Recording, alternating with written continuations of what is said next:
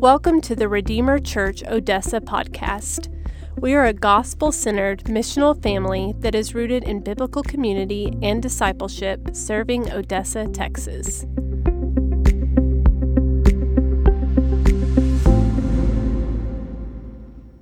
Good morning. Uh, my name is Robert. I'm in the McLean group, and I'll be reading uh, from John, uh, John 1 14 through 18, and I'm using the ESV. We use the ESV here. And the Word became flesh and dwelt among us, and we have seen his glory, glory as of the only Son from the Father, full of grace and truth. John bore witness about him and cried out, This was he of whom I said, He who comes after me ranks before me, because he was before me. For from his fullness we have all received grace upon grace. For the law was given through Moses, grace and truth came through Jesus Christ.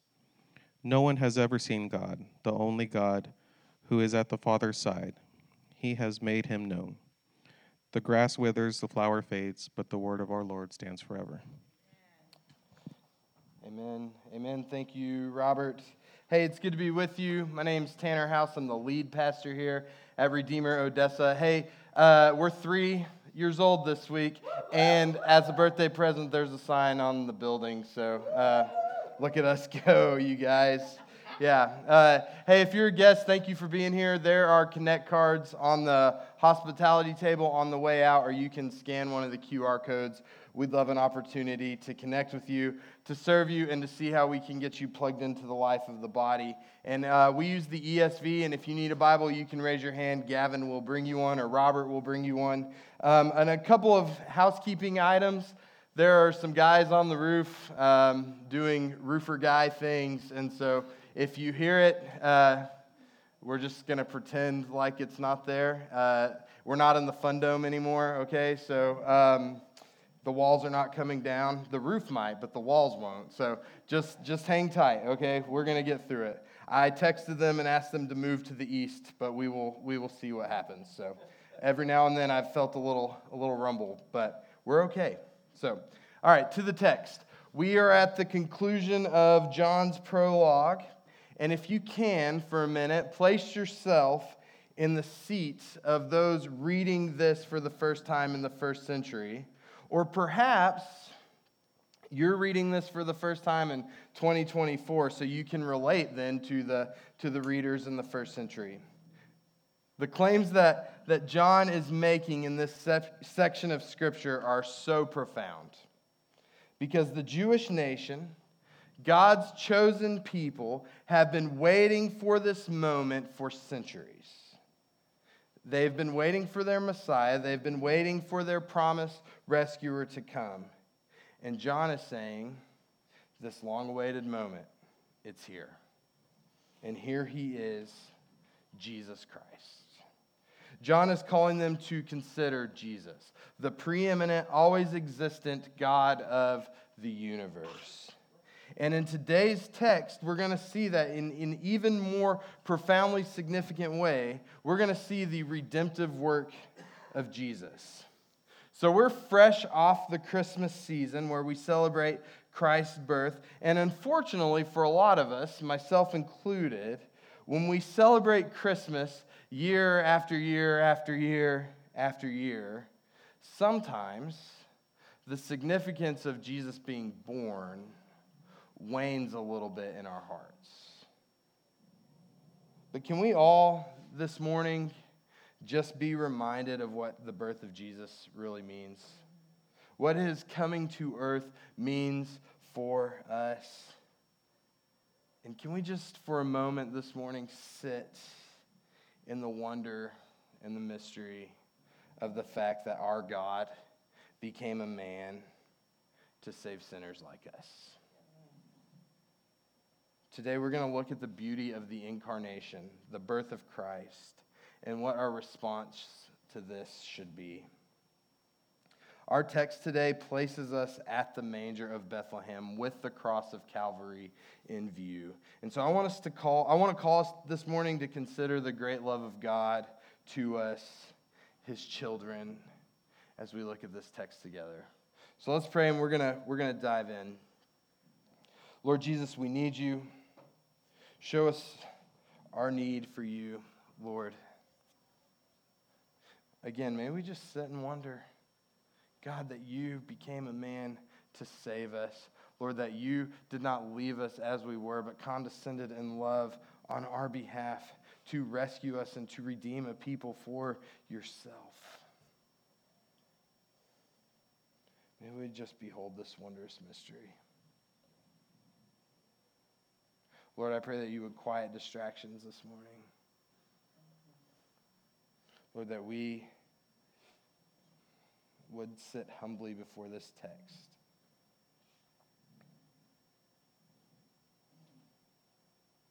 Church, if you're willing, I'd ask that you would pray for yourself, that the Lord would bring encouragement where encouragement is needed, and conviction where conviction is needed.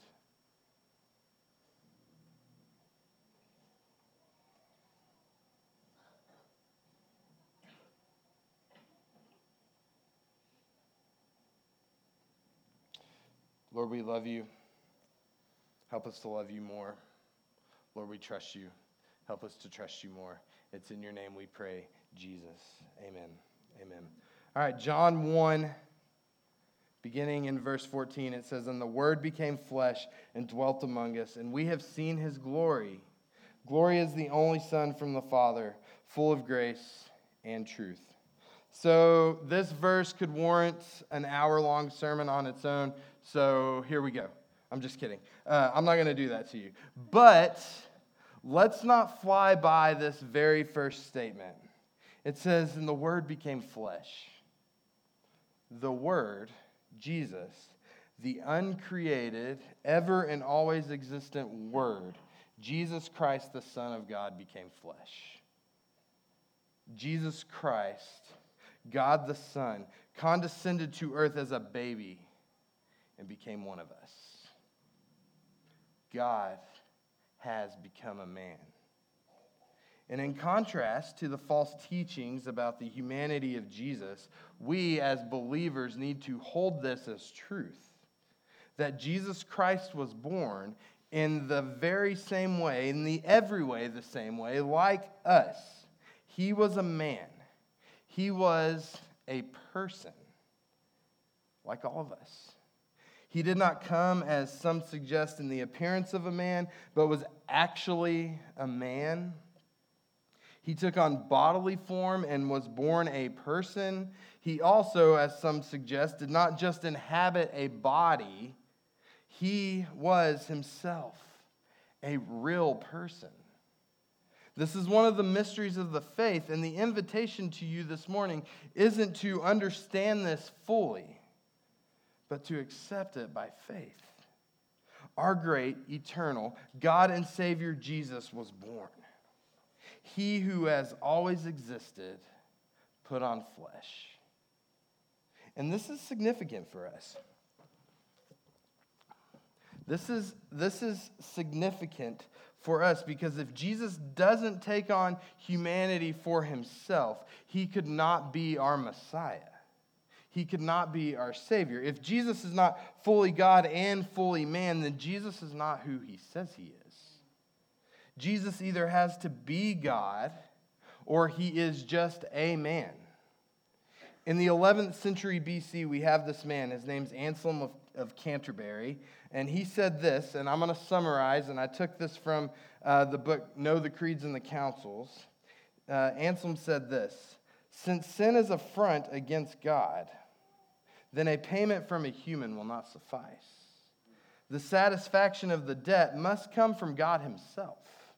However, only humans are guilty of the penalty that's due sin.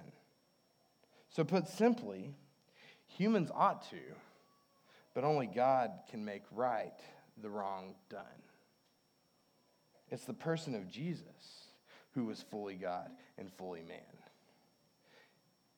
And in the person of Jesus, who was fully God and fully man, this satisfaction was made, and our salvation is completely accomplished. If Jesus is not God, then he's a liar and we're still hopeless. And if Jesus is not fully man, then he can't be our Savior. But thanks be to God that Jesus Christ is fully God and fully man. And behold, I tell you a mystery. And since Jesus, in love, condescended to earth and put on flesh, he was able to do what we could not do. He was able to be tempted in every way that we are tempted. And in his temptation, he overcame the temptation to sin and did not sin. Jesus lived a perfect, sinless life. And because of his incarnation, we now have an advocate before God who has been tempted in every way that we are tempted, who can sympathize with us in our weakness. And though we succumb to this temptation, and though we wander into sin, even as Christians, Jesus Christ has overcome our sin. And because he has overcome our sin through his life and death and burial and resurrection, we too can have victory over sin. And we have victory over sin now. Jesus is our advocate. Jesus is our high priest before God. And through the Holy Spirit, Jesus' blood is interceding before God for us, pleading not your guilt, but your innocence. Your innocence that was purchased by Christ. Jesus' humanity also means that he could come and die in our place. I think if we stop at Jesus was born, if we stop at Jesus became a man, we will miss the whole point of why Jesus came. Jesus was born in the obscurity of Bethlehem, born in poverty, emptying himself of his riches and glory, so that through his poverty we may become rich. Jesus came to earth so that he could die in your place. Without his incarnation, there is no crucifixion. And without his crucifixion, there is no resurrection. And without the resurrection leading to the ascension of Jesus, we have no hope. We have no hope because we cannot save ourselves. We have been given a command to live in complete submission and obedience to Jesus, and we failed. We didn't want to follow Jesus. We didn't want to honor him with our lives. We needed a Savior. And in Jesus, we now have one. Jesus, who not only put on flesh, but he also, the text says, dwelt among us. This takes us all the way back to the Exodus, the second book of the Old Testament in the Bible, the second book of, of the Bible, where we read that God is redeeming a nation of the nation of Israel. He's calling them out of slavery. He's rescuing them from slavery in Egypt, and he leads them into, into the promised land. God commanded Moses then to build a tabernacle. And this tabernacle is a foreshadowing of the temple where God would be worshiped and where sacrifices would be made for the pardon of the sins of the people. Mark Dever says that the Old Testament is promises given and the New Testament is promises received. So John says, God dwelt among us. Literally, it says, God pitched his tent among us. God has tabernacled with his people. Redberg says that the tabernacle was instituted by God as the place where he would dwell in the midst of the people in the people of Israel. It was a tent that went before the children of Israel as they made their way to the promised land. Within the tabernacle was the most holy place where God came to meet man. just as God came to meet man in the tabernacle, he came to meet man in the person of Jesus Christ. Worship for the Jews centered on the tabernacle and then the temple, but once Jesus came, he became the center of worship. Only through Jesus could man be brought to God. And the text says that we have seen his glory. This is also reminding us of the tabernacle. God's glory would be visible in a cloud that went with the Israelites as they traveled in the wilderness, and then it would settle on the tabernacle. And when the Jews would see this cloud, they were given a partial picture of the glory of God as a visible display of God's goodness to them. And they, it was a visible display of God's holiness, his excellence, his character, as the cloud was emanating from this tent. When the Word became a man and tabernacled among us, we have a full picture. We have a complete display of the glory of God in Jesus, seen in full. And this Jesus is full of grace and full of truth. We have a God who, in his truthfulness, has kept his promises to us to not leave us as we were, but in love and grace, the undeserved, the unmerited favor of God upon worthy sinners, in love and grace, Jesus has come to our rescue. God sent Jesus, and he has made his dwelling with us. Verse 15 John bore witness about him, and he cried out, This was he of whom I said, He who comes after me ranks before me, because he was before me.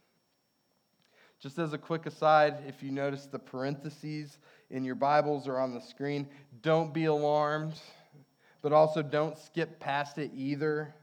The author, the Apostle John, has again interrupted the flow of the prologue. He also does this in verses 6 through 8. The parentheses in the ESV are added by the editors, and so not every translation has this. And I'm not sure if parentheses even existed in first century Greek language. Um, they exist for us to highlight again the ministry of John the Baptist as the witness. The prologue isn't about John, but he's a witness to Christ and therefore an example for Christians 2,100 years later to follow. We're again reminded of John the Baptist, who came to bear witness about Jesus. John is considered the last of the Old Testament prophets, meaning this a prophet's role was to prepare the people, to prepare the people to point towards the coming Messiah. And since the Messiah has come in the person of Jesus, their office, the Old Testament prophets, their office and their prophecies concerning the Messiah have all been fulfilled in Jesus. And so the Old Testament prophet doesn't need to exist anymore. So John is existing as a finale to this office, so to speak. John has the advantage, though, of time and space that his Old Testament counterparts did not have. He could actually point to and touch physical, literal Jesus, Messiah, and say, Behold, there he is, the Lamb of God who takes away the sins of the world. Verse 16 says, For from him, from, from his fullness, we have all received grace upon grace. Verse 17, For the law was given through Moses, grace and truth came through Jesus Christ. Because of Christ, we have received grace. And the double use of grace here means that there is an infinite amount of grace available to you. To summarize, Christian, you cannot out sin the loving and gracious reach of Jesus. And we're shown our need for grace through the law, the text says. Sometimes when I read like the Psalms specifically, I see David, King David, thanking God for the law. And I'll be honest, I've never found myself praying before God saying, God, thank you for Leviticus. But I should be thanking God for Leviticus. And here's why. Not only is it the Word of God and therefore beneficial to me, but the law of God is a means of grace to us. Here's what I mean God gives us the law, God gave the law in the Old Testament so that we can know how to relate to Him, how He intends for us to follow Him how he has set apart a people for himself. In the Old Testament, God gives the law to the nation of Israel as a way to protect the people from their pagan neighbors. and they continued to live in disobedience to the law. The law exists to show us our sinfulness, which may seem harsh, right? Like, here's the law, you're pretty messed up. It seems harsh, but it actually is a mercy on us to show us our neediness. But the law can never save us. The law shows us our neediness and our need for a redeemer. And Jesus then comes and keeps the law, fulfills the law by obeying the law's commands for us. The law tells us what we deserve. And what we deserve is God's wrath against our sin. We deserve God's judgment. But what we have been given instead is God's love and God's grace and God's mercy, demonstrated through the cross and resurrection of Jesus to forgive us of our sins. The law brings death, but it shows us our great need for a Savior. The law points forward to Jesus, who comes and fulfills the law through his life. We need the life of Jesus to satisfy the demands of the law on our behalf. And Jesus has done that. So we have been set free from the law to follow Christ, who has completed what we could not complete. In and through himself, Jesus has done it. We can rest that the work of obedience has been done for us in Jesus. Verse 18, it says, No one has ever seen God, the only God who is at the Father's side. He has made him known. With Christ, with Christ coming and dwelling among us, God has been revealed to us. God has been revealed to us real, present, tangibly in space and in time. Because Jesus has come, God's perfect plan of redemption has been fulfilled. Jesus fulfills the plan from the beginning to take our reproach upon himself. Jesus is God who is no longer dwelling in the heavenly realms, but has been revealed to us. And then he's ascended back into the heavenly realms. Jesus condescended to us in love, and now through the cross and resurrection of Jesus, who purchased our pardon, we can have a relationship with God through Christ by the Spirit. The prologue of John, what we've looked at over the last three weeks, has shown us that God has kept his promises to us. That God is on a rescue mission and Jesus is our rescuer. Jesus has fulfilled every promise of God, and his grace and forgiveness are now available to you. God's grace, freely given, flow to us through the blood of Jesus. God sent his son to die for you. Don't miss the significance of this. Listen, maybe you're in here wrestling with unbelief. Maybe you're not even wrestling. Maybe you just don't believe in Christ. And I'd ask you to consider the reasons why. Christ came in love to offer you life. So, are you struggling with the weight of shame and guilt and fear and doubt and anxiety? Jesus is offering you himself. And this is a much better way. Jesus is offering you a way out from the sin that so easily entangles you. Christ is ready and willing to forgive you and is calling you to life in Him. Scripture tells us it's by grace through faith that we're saved. Not good works, not morality, not anything other than faith and forgiveness given to us by Jesus. Do you believe that this morning? Christians, so many of us live with such a low view of ourselves that we're never, ever, really ever willing to let ourselves off the hook for the things that we have done or the thoughts that we've thought or the fears that we have.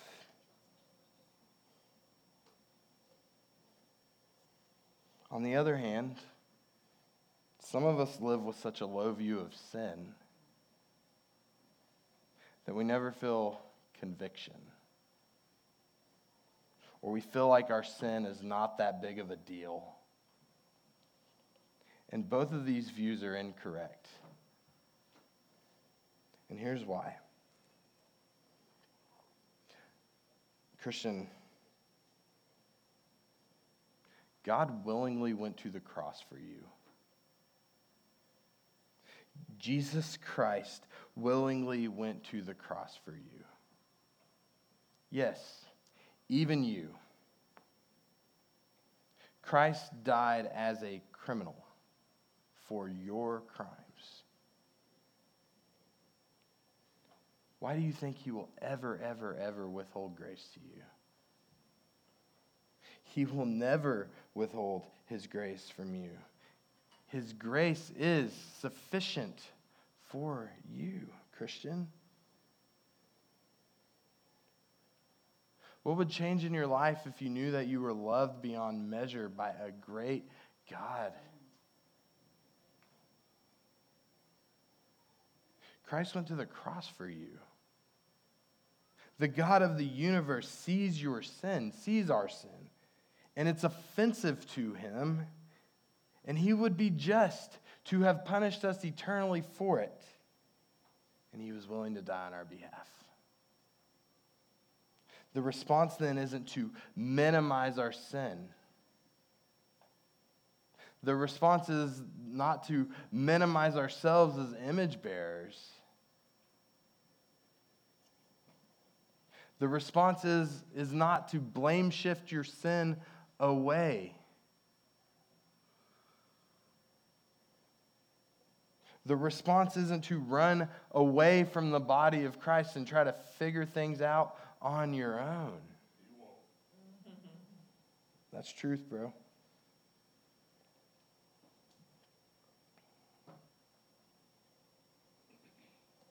The response isn't to minimize the hard, but to magnify and worship our great God in Christ. Because Christ went to the cross for you, and he didn't stay there. He was buried and resurrected and has defeated sin and death on our behalf. Because of the cross of Jesus, Christian, you've been forgiven because of the forgiveness purchased on your, behalf, you, maybe you need to look at me. Everybody, look at me. wake up. Wake up your neighbor. Because of the forgiveness purchased on your behalf, you are not a failure. Some of you need to hear that. You are not a failure. You are more than what you do. You are more than what you've done. Christ is pleased with you, Christian. The invitation is to repent and believe that you have been given an identity as a son or a daughter because of the cross. Christ calls you a son. You have been adopted, and that is the highest privilege that the gospel affords you. God is not angry with you, Christian. You've been forgiven. Our great God came and dwelt among us. He knows it because he's experienced it. In every way that we are tempted, Christ has been tempted and he has overcome. So God's not angry, he sympathizes with us, and we have been forgiven. Will you rest in your forgiveness? Run to the cross. Cling to the Father through the Son who has come and dwelt among us. Let's pray. Thank you for listening. For more information or to give to this ministry, please visit RedeemerChurchOdessa.org.